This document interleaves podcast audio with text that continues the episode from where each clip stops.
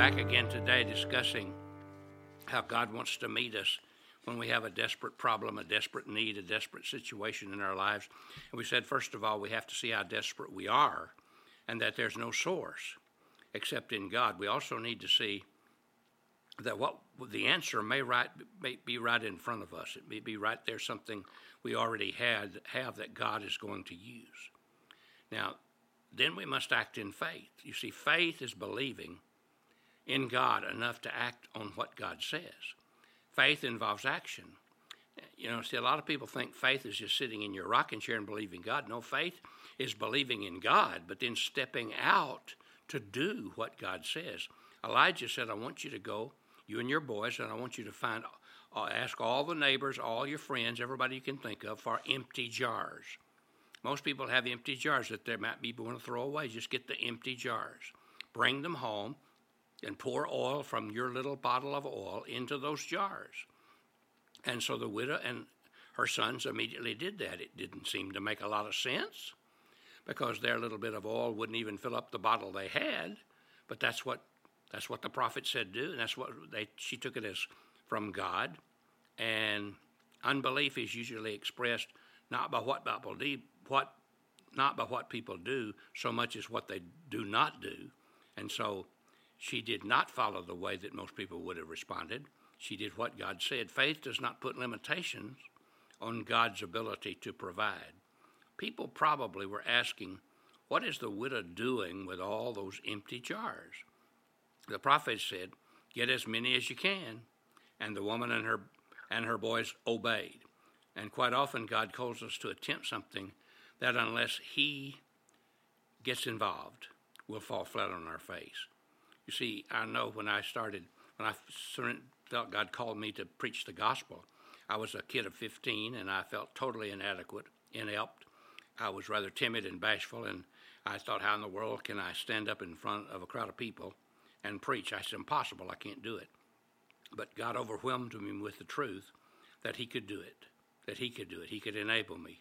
And once I learned to really let Him enable me, I found out that what seemed to me impossible was possible, plus that God could do it and He could use me in spite of myself. You see, that's what God is trying to help us to see. It's, it's like when Jesus saw his disciples and they'd been fishing all night and he said, What did you catch? And they said, Nothing. He said, Well, let down your nets right over there for a catch. And they got an endless amount. You see, when they obeyed his word, they took him at his word. Faith obeys and steps out to do what God says. Faith shuts the door on doubt. We can live in our doubts all day and never get anywhere. And they told the woman, Go inside. The prophet did. Go inside, shut the door behind you. You don't need a lot of people watching. This is not something for public consumption to see. There are always plenty of negative people who doubt and deny. And they, they'll say to you, Well, we've tried that before and it failed. I don't know how many times as a pastor I've had people in the church say, Well, we tried something like that before, and it just didn't work at all. But you see, several things are true. It doesn't matter what they tried before, it's what God wants us to try now. And if we trust Him, He can enable us to do it. Uh, the, the, the neighbors were shut out because they would have thought the actions were strange and stupid and foolish and ridiculous. Jesus said, Consider carefully what you hear. Many would tell us that we can't do it. They would fill us with doubts and despair and disbelief. Jesus said, Do not give dogs what is sacred, do not throw pearls to swine. So when God is telling us something and God is working in our life, He wants us to respond to Him. He wants us to do what He says. And that's why once we, in faith, step out, we obey God, and God will do the rest. You see, we do what God directs. We can't produce the result. We can't fill the bottles with oil from one little bottle that's less than half full. But the widow said to Elijah, All the jars are filled with oil. Somehow God multiplied that God met the difference. God did the rest. They did what God told them to do by faith. Go sell the oil now, said the prophet. Pay your debts, and your, and your sons can live for a long time on what is left.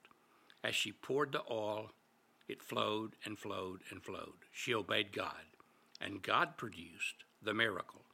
The key always in our life is obedience. Obey when you feel it, and obey it when you don't feel it.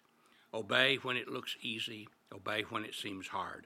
Obey when it makes sense, obey when it doesn't make sense. If you're sure it's what God says in His Word and what God is saying to you, then obey it.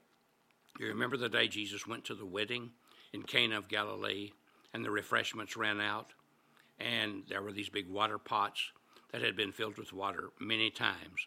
Jesus told, they were empty now, and Jesus told the waiters, Go fill those pots with water. And they obeyed because Mary, his mother, had told the servants, Whatever Jesus says to you, do it. Obey. They obeyed, and it became wine. The water turned into wine. When the angel told Mary she would be the mother of Jesus, God said, For nothing through the angel will be impossible with me. And then literally she responded by saying, No word shall be impossible with God. She said, Be it unto me according to your word. You've told me, I believe it, I'm going to act on it, I'm going to obey it. And Mary became the mother of Jesus. And God is a miracle working God. And He is always, He's a prayer answering God. He works in the lives of those who see their helplessness, who come to the point of desperateness. You see, I'm not sure God ever does very much in our lives until we're desperate. I know I didn't become a believer until I was desperate. I was desperately convicted of my sins and my need, and the heaviness upon me was great until I finally just let go and asked Jesus to forgive me and come into my life and take over as my Lord and Savior. And the relief was unbelievable and amazing as I sensed that heavy burden gone. But it wasn't going to happen until I was desperate. Until I was desperate enough to say it doesn't matter. I don't care what it costs me. I don't care what the results are. I don't care what God tells me to do. I want Him.